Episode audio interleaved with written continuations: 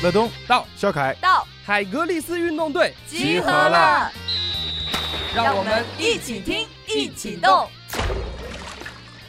欢迎来到海格力斯电台，我是乐东，很开心今天我们在 BFC 造浪季的现场邀请到的嘉宾是 BFC 的挚友，全网最酷运动女孩秋明来到我们的节目，欢迎。Hello，大家好，我是秋明。秋明也是跟我很有缘分啊，因为秋明是呃浙江理工毕业的，我之前在杭州读大学的时候也是啊、跟这个比较了解，因为这里的话本身是有这个呃本身是有很多的这个是呃服装类专业的一些这个呃学生的，所以说运动天赋都非常的好，像秋明是啊、打排球之前在学校里面，对我大学在排球俱乐部里面跟大家一起玩。对女排的话也是也是英姿飒爽啊。对对对，腿很长。秋明打排球打什么位置呢？我打主攻跟副攻，因为我跳的很高。哇，那就是直接就是那种扣球杀分的，对对对对对拿分的那种。对对对。呃，秋明的话，现在也是啊、在上海是会进行一些这种啊、比如说拍摄呀，然后运动的博主的一些工作。然后我看你的小红书也是觉得非常的阳光，然后非常的自信。然后之前我们在沟通的时候，呃，秋明其实还是呃，就是说这个运动其实对你来说，我觉得是一个非常重要的一个生活方式。对，没错，就是有空的话就会去做一些喜欢的运动，保持一下身体的状态。然后我看你有一个报道是说，呃，每就是基本上你有空或者每天都是在运动的。对，没错，差不多。除了工作，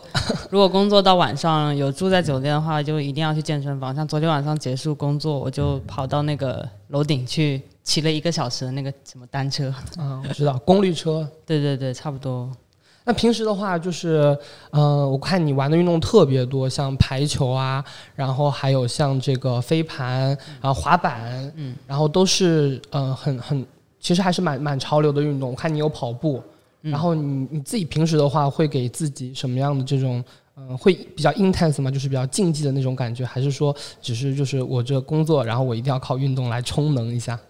嗯我也比较喜欢比赛，因为我其实，在大学打排球之前的话，打排球之前，我在高中的时候是田径队的，哦，有两年的田径队经验。我是练那个跳远跟三级跳，我都有达到国家二级运动员的那个。天赋型水平。就其实我没有说从小开始运动啦，就是没有就是像其他的体育生一样，从小时候就开始。但是我是高中的时候发现自己有这个天赋，然后就我们的老师就叫我去帮学校比赛啊什么的。我最近一直在看看那个温网温布尔登网球比赛，嗯四大满贯嘛，我每次大满贯都会看，然后我就很羡慕他们，好想成为一个运动员。小德今年也是很厉害。他开挂一样，太强太强了。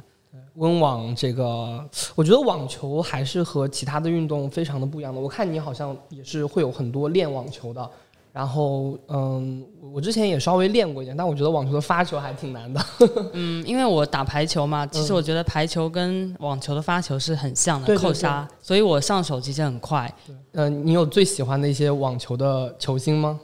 我我最近有看到一个女生，她很年轻，长得就是好像说是中国跟哪里的混血吧。她打的也还不错，长得很漂亮，长得有点像那个那个小眼睛唱歌的李荣浩的那个老婆，啊、有有一点像。对对对对对，那个女生就是一个混血嘛，那她长得很漂亮。我最近还蛮关注这个女生的。网球界非常的出美女。就就现在的话，就是中国有王强，很漂亮，嗯然后她打的也不错，也是中国一姐这样。嗯，网球的话，其实我们节目之前来过一个呃，就是澳网的工作人员，哦，然后我自己之前也去过罗兰加洛斯。嗯嗯嗯，然后我觉得网球确实还蛮适合在城市里面。我觉得网球这个东西其实它是户外的吧，就是还是要像上海，我觉得有点不太行，因为梅雨季节加上空气质量没有那么的好。嗯，它其实是一个户外运动，像在国外的话，会有一些场地都是在海边，嗯，在草原上，那个环境就很漂亮。告诉大家一个好消息，海格力斯运动队建立了自己的微信公众号，只要在微信当中搜索海格力斯运动队便可找到，我们会在公众号里发布更多有关运动的精彩消息，希望大家多多关注，和我们一起运动。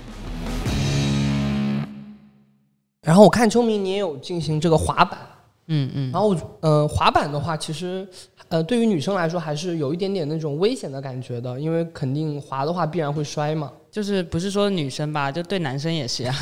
那男生皮糙肉厚，嗯，对他们不会担心自己腿上有伤口或者怎么样，还是会多少会有点影响。但是那个时候玩的时候也不会想那么多，就腿上全是伤，也不会去管，就是说难看或者怎么样。就可能我没有管吧，就那个时候投入的比较认真。那现在其他女生就那种腿漂亮一点的，肯定就不太敢去尝试这样子危险的运动。而且比较晒晒还好吧，就是晚上去滑就好了。晚上去滑。对，因为现在的滑手也不会白天去滑板。我看你来的时候也专门带了滑板呃，今天这个送粉丝，送粉丝，对 对对，那 今天粉丝看看有没有人来。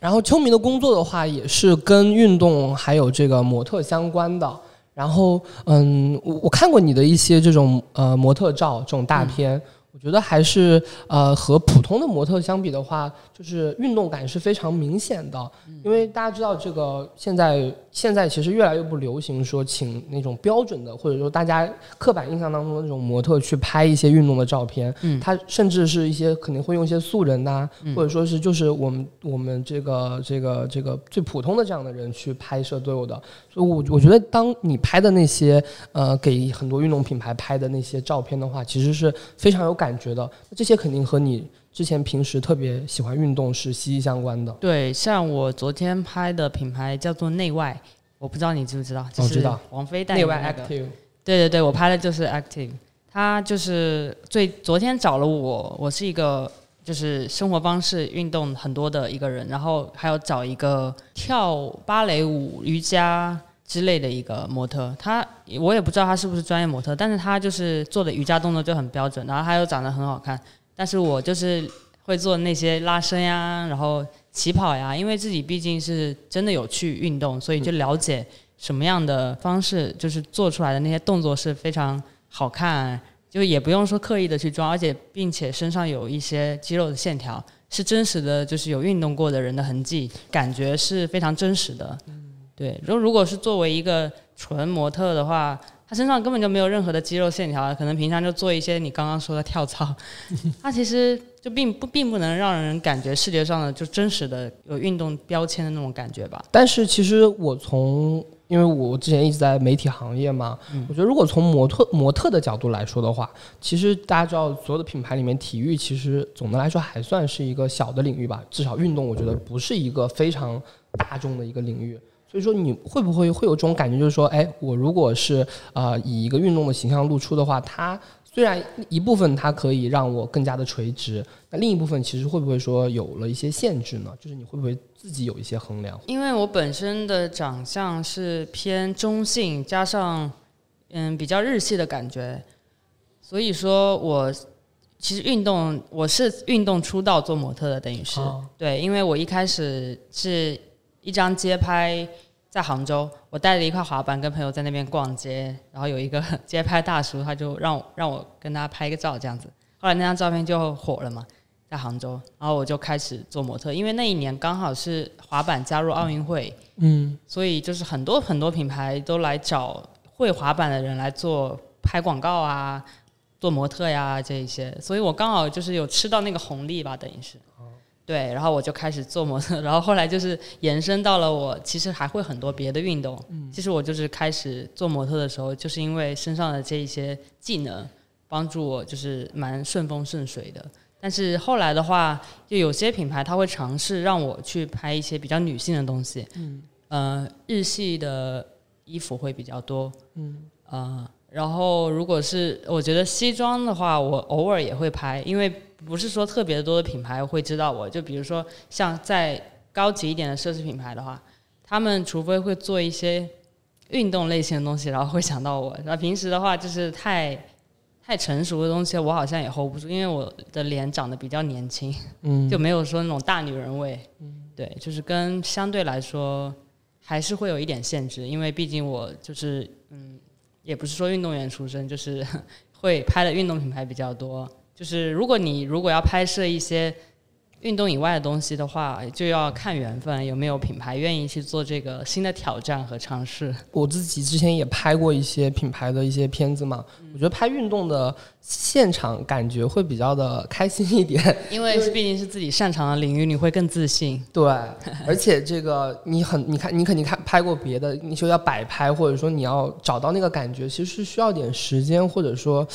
它是需要一点这个运气的成分的，但是如果你拍运动的话，其实就跟你平时在运动场上的动作是平时的状态。对对，没错没错。你完全不用考虑是不是有有这个有这个有设计师在呀，是不是有这个摄影师在，有摄像师在，其实你就做自己就好了。对，沉浸在自己的状态。我一开始拍别的，就除了运动之外的东西。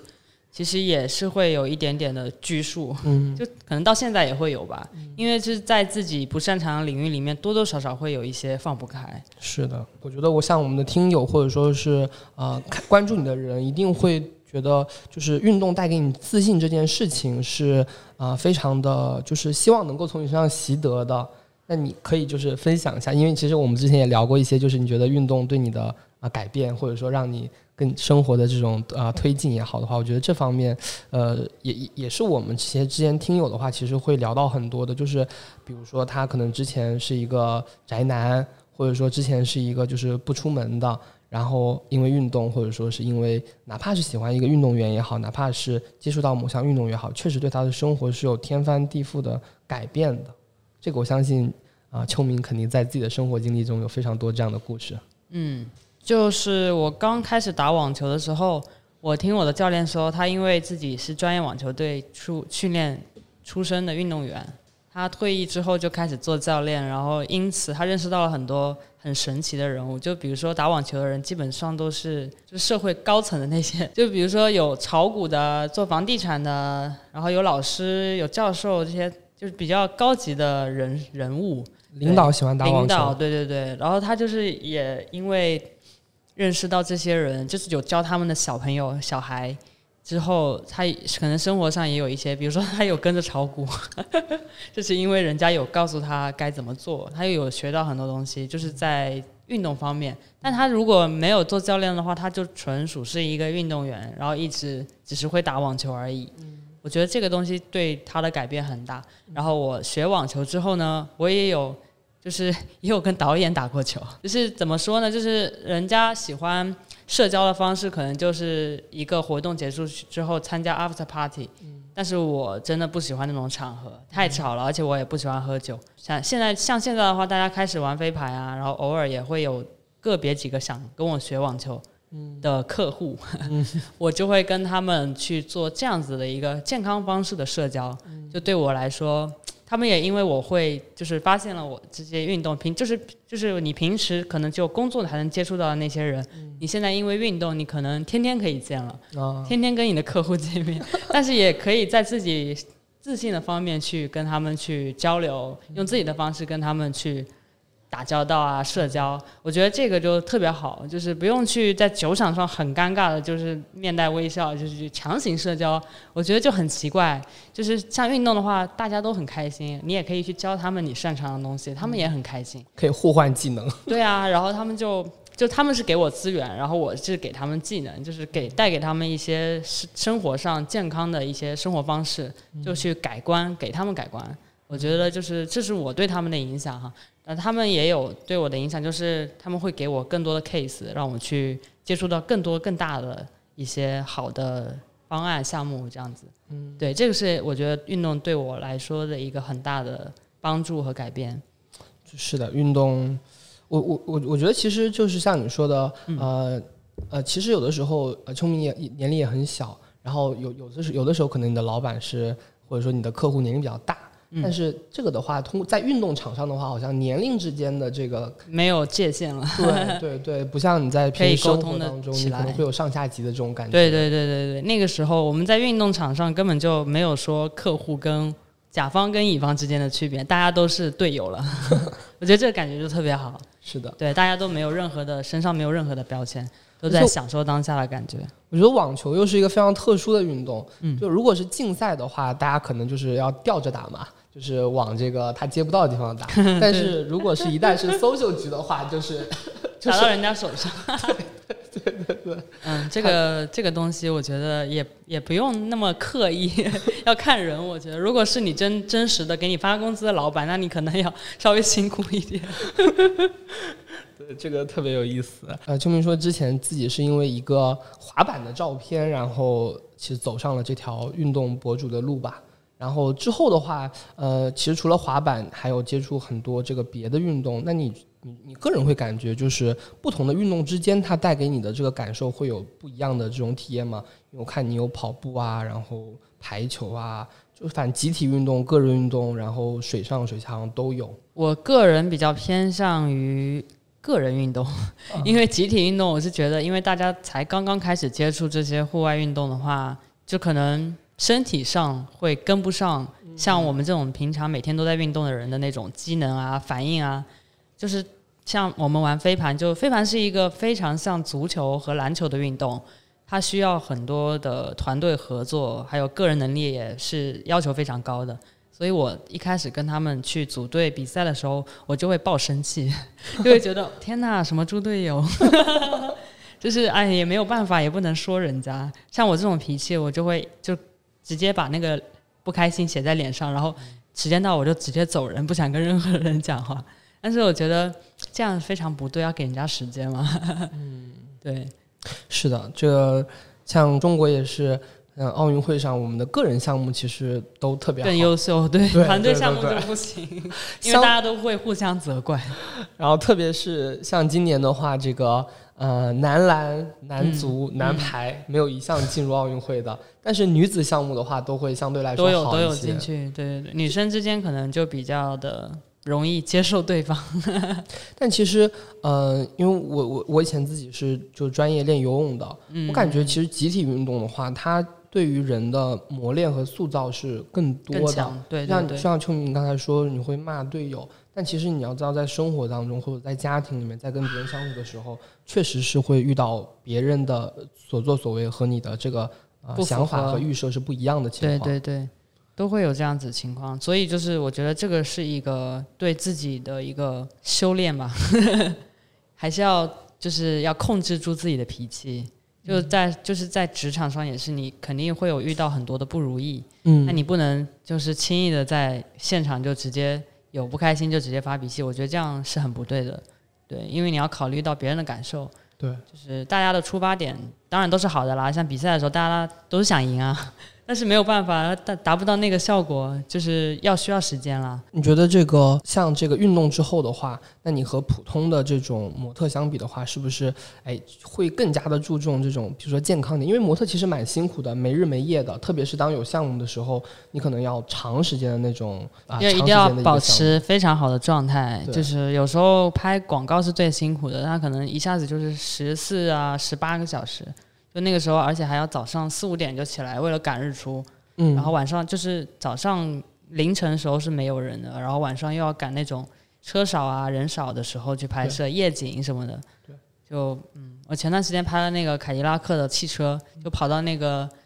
嗯、第一天拍到晚上很晚，大概十二点左右，然后第二天要早上去滴水湖，从市区过去拍早上的日出，所以中间其实没有睡多久，睡两三个小时就起来，经常会这样子。所以嗯，我觉得真的模特很辛苦，尤其是反季节拍摄，像夏天要拍冬装，冬天要拍夏装，很辛苦，就是身体就会直接垮掉这样。而且就是像模特这种，因为在户外嘛，或者说他要你呈现那个状态，那你就一定要呈现出来，是非常难的一件事情。当然就是难，而且你要一直在最累，已经就是连续一直十几个小时的工作量之后，还要面带微笑，很难，真的就是真的很辛苦，而且就是冬天是最辛苦的，又冷，然后你只能穿的很少，然后瑟瑟发抖，还要面带微笑，还要表表现出自己非常的热的感觉。真的很难，呃，就是像我前段时间从那个长沙刚走完一个运动品牌的时装秀，嗯，他就是体验了一下那种在后台一整天的感觉，就是几个呃，我们一共三十多个模特吧，他们都是那种专业的模特，就是有超模那一种，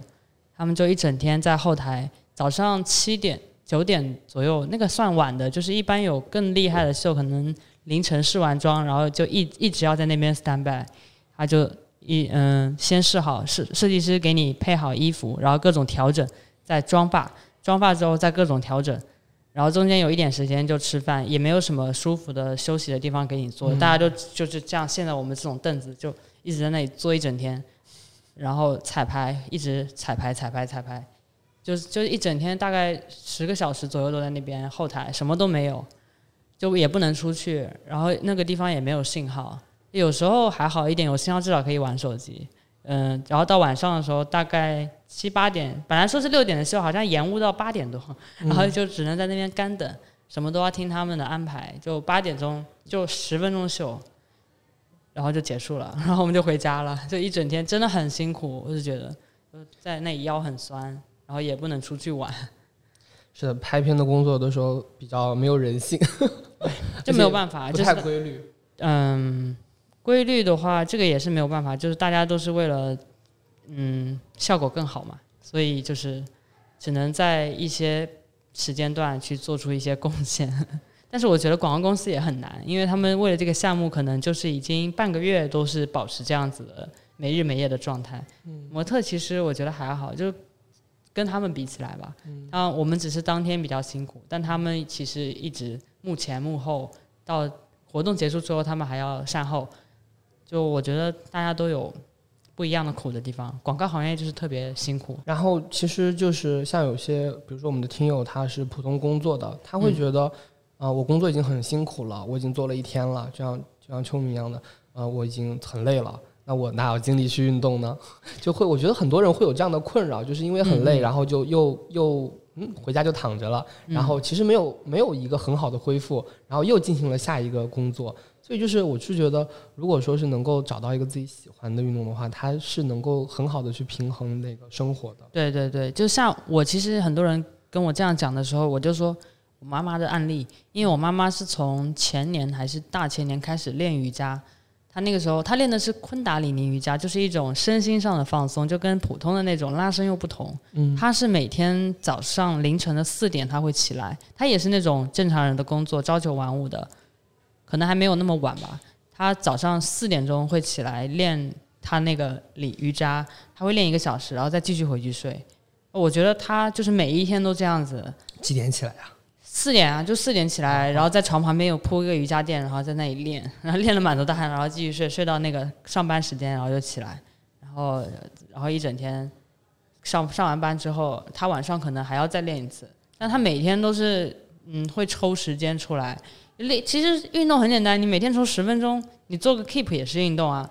啊，你出去的话也其实也就一个小时，你在家躺着玩游戏，那也不是一个小时嘛。就是嗯，我是觉得运动的话，你如果一直不开始，你会想到刚开始肯定很累，就是万事开头难，这个是真的。是你刚开始觉得很累，然后你就会放弃，很多人是这样子。但其实他们没有去坚持过一段时间，就比如说坚持一个月或者二十多天之后，会感觉到身体上的变化，你其实并没有那么累。就你不是说每天工作都是体力活，你在那边工作可能就是费脑，然后加上一部分体力。但是你如果在运动上加强的话，你身体的机能都会变得更好，你的状态其实会变得更好。就只要度过那个最苦的那段时间，我是觉得你不会觉得累，反而就会很享受，而且每天最期待的事可能就是去运动这样。对，但是很多人会觉得，哇靠，我已经这么辛苦了，我为什么还要去运动？就像我之前会觉得，嗯、呃，像我之前就是练这个练练游泳的时候，或者练赛艇的时候，嗯跑步其实是体能训练。嗯，那很多人现在会觉得，哦，我每天要去晨跑，都会觉得哇，确实挺难的，而且运动会带来很多损损伤嘛。对对像秋明对，你看到身上也会有一些这个运动后的一些，呃，嗯嗯不光是运动的痕迹是好看的痕迹，其实也会有疤痕的痕迹。嗯嗯我觉得这个的话，可能有些人也会觉得，嗯，不如躺着。嗯，怎么说呢？就是你躺着的话，也永远都不可能拥有好看的痕迹。就是虽然不会，就是你运动的话，你选择，我觉得选择一个你喜欢的运动很重要。比如说你选择了一个跑步那么无聊的东西，你来开始，那你肯定会放弃。因为我个人我也不喜欢跑步，跑步对我来说太无聊了。但是有些马拉松运动员就每天每天跑，他们可能也是已经坚持了十年了，所以他们是一种习惯。但像我不喜欢跑步，那我就去别的运动啊，跑步像飞盘也有跑步的部分啊，但它更有趣啊，它大家一起就是你可能就是像骑行、骑自行车，我也喜欢，虽然它很无聊，但是比跑步要好，损伤比较少。就是我觉得选择比较重要。你在拥有好看的身材之前，又不想拥有不好看的不好看的痕迹，那你就去选择一些你喜欢的和适合你的，相对来说不那么危险的运动。我觉得这个就很重要。你可以先去每一个运动都尝试一下，看你最对哪一个最有兴趣啊，你再去开始。我觉得这个一对你开始来说会比较的更好一点吧。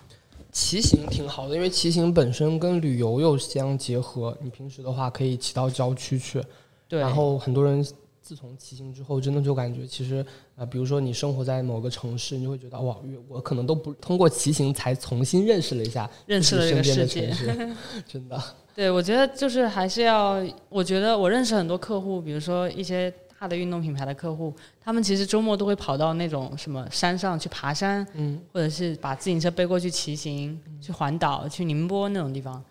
我觉得他们也很忙，他们更忙。我是觉得，就他们是那种，嗯，不要觉得他们是领导级的人物，但是他们其实每天的工作要对接外国人也很辛苦，但他们还是会抽时间出去，去跟户外去做一些交流。我觉得，就不是说每个人。每个人社社畜是，这个是正常的事情啦。就是，但是你要想到，你的领导也很辛苦，但是他们辛苦的时候也跑到外面去放松自己，去享受没有工作时候带没有工作时候的那些空闲时间，然后去给自己身体做一个非常放松、心态非常放松的一件事情。嗯，秋明刚刚提到了“放松”这个词。我们之前来节目的瑜伽教练说，这个放松是都市的世纪难题。然后之前这个体育展 ESPO，然后我看朋友圈有人说，一看就是逃离城市大作战。没错，城市带给人的压力真的非常大，但是你可以尝试的周末跑到城市以外的地方去。但你平时你可能周一到周五、周一到周四吧，你真的没有空，那 OK 没关系。但是你有周五晚上。周六一整天，周日一整天的时间，我觉得一周下来这三天的时间足够你去运动了，足够你跑到外面去恢复一下自己整个人的状态。呃，我觉得这个，因为秋明是呃也算是职业的模特。然后我觉得我们的听友或者说是我们的这个啊关关注我们电台的人一定会非常想知道秋明是哎有没有什么特殊的方式可以让自己保持身材和保持这种呃良好的状态，哪怕是在这个工作的时候。嗯嗯，我自己的话其实有嗯控制饮食，我不会吃太油的东西。嗯火锅可能也是一个月吃一次都算太多了吧，半年一次。火锅一个月吃一次，就是其实还蛮多的，我觉得。就可能有些人一周自己吃一次这样子，但是我是觉得时间就是还是要看你刚开始的时候你能坚持多久，你坚持下来你就不会再再去想那些东西了。就你把你整个人的像换血一样，你换血换血之后，你就不会去刻意的就觉得这个东西好吃了。就是你吃一些油腻的东西，你反而会觉得恶心。就像我时间长了之后，我就不太喜欢吃肉了。其实你是素食，也不是素食，就是我会喜欢吃汉堡，就偶尔吃一个双双层吉士，那是我的最爱，吃了好几年了，就是会偶尔吃一次啊。这是对我来说，就是我会接受得了的垃圾食品。但是我觉得它也还好啊，就是牛肉、面包跟蛋白质、纤维，热量还好，热量还好。有的时候面包皮不吃。对它没有很油啦，就是偶尔会太累的时候吃一个开心一点。哎，可乐会喝零度的，对，就是这些东西上面，我觉得饮食是非常重要的。嗯，很开心和秋明聊了这么多运动生活方面的话题，然后也和我们的听友分享了特别多他自己的运动经历，以及我觉得大家最关心的。运动博主和运动模特是怎么减肥的这个话题，那么我们今天的节目就到这边结束了，我们下回再见，拜拜。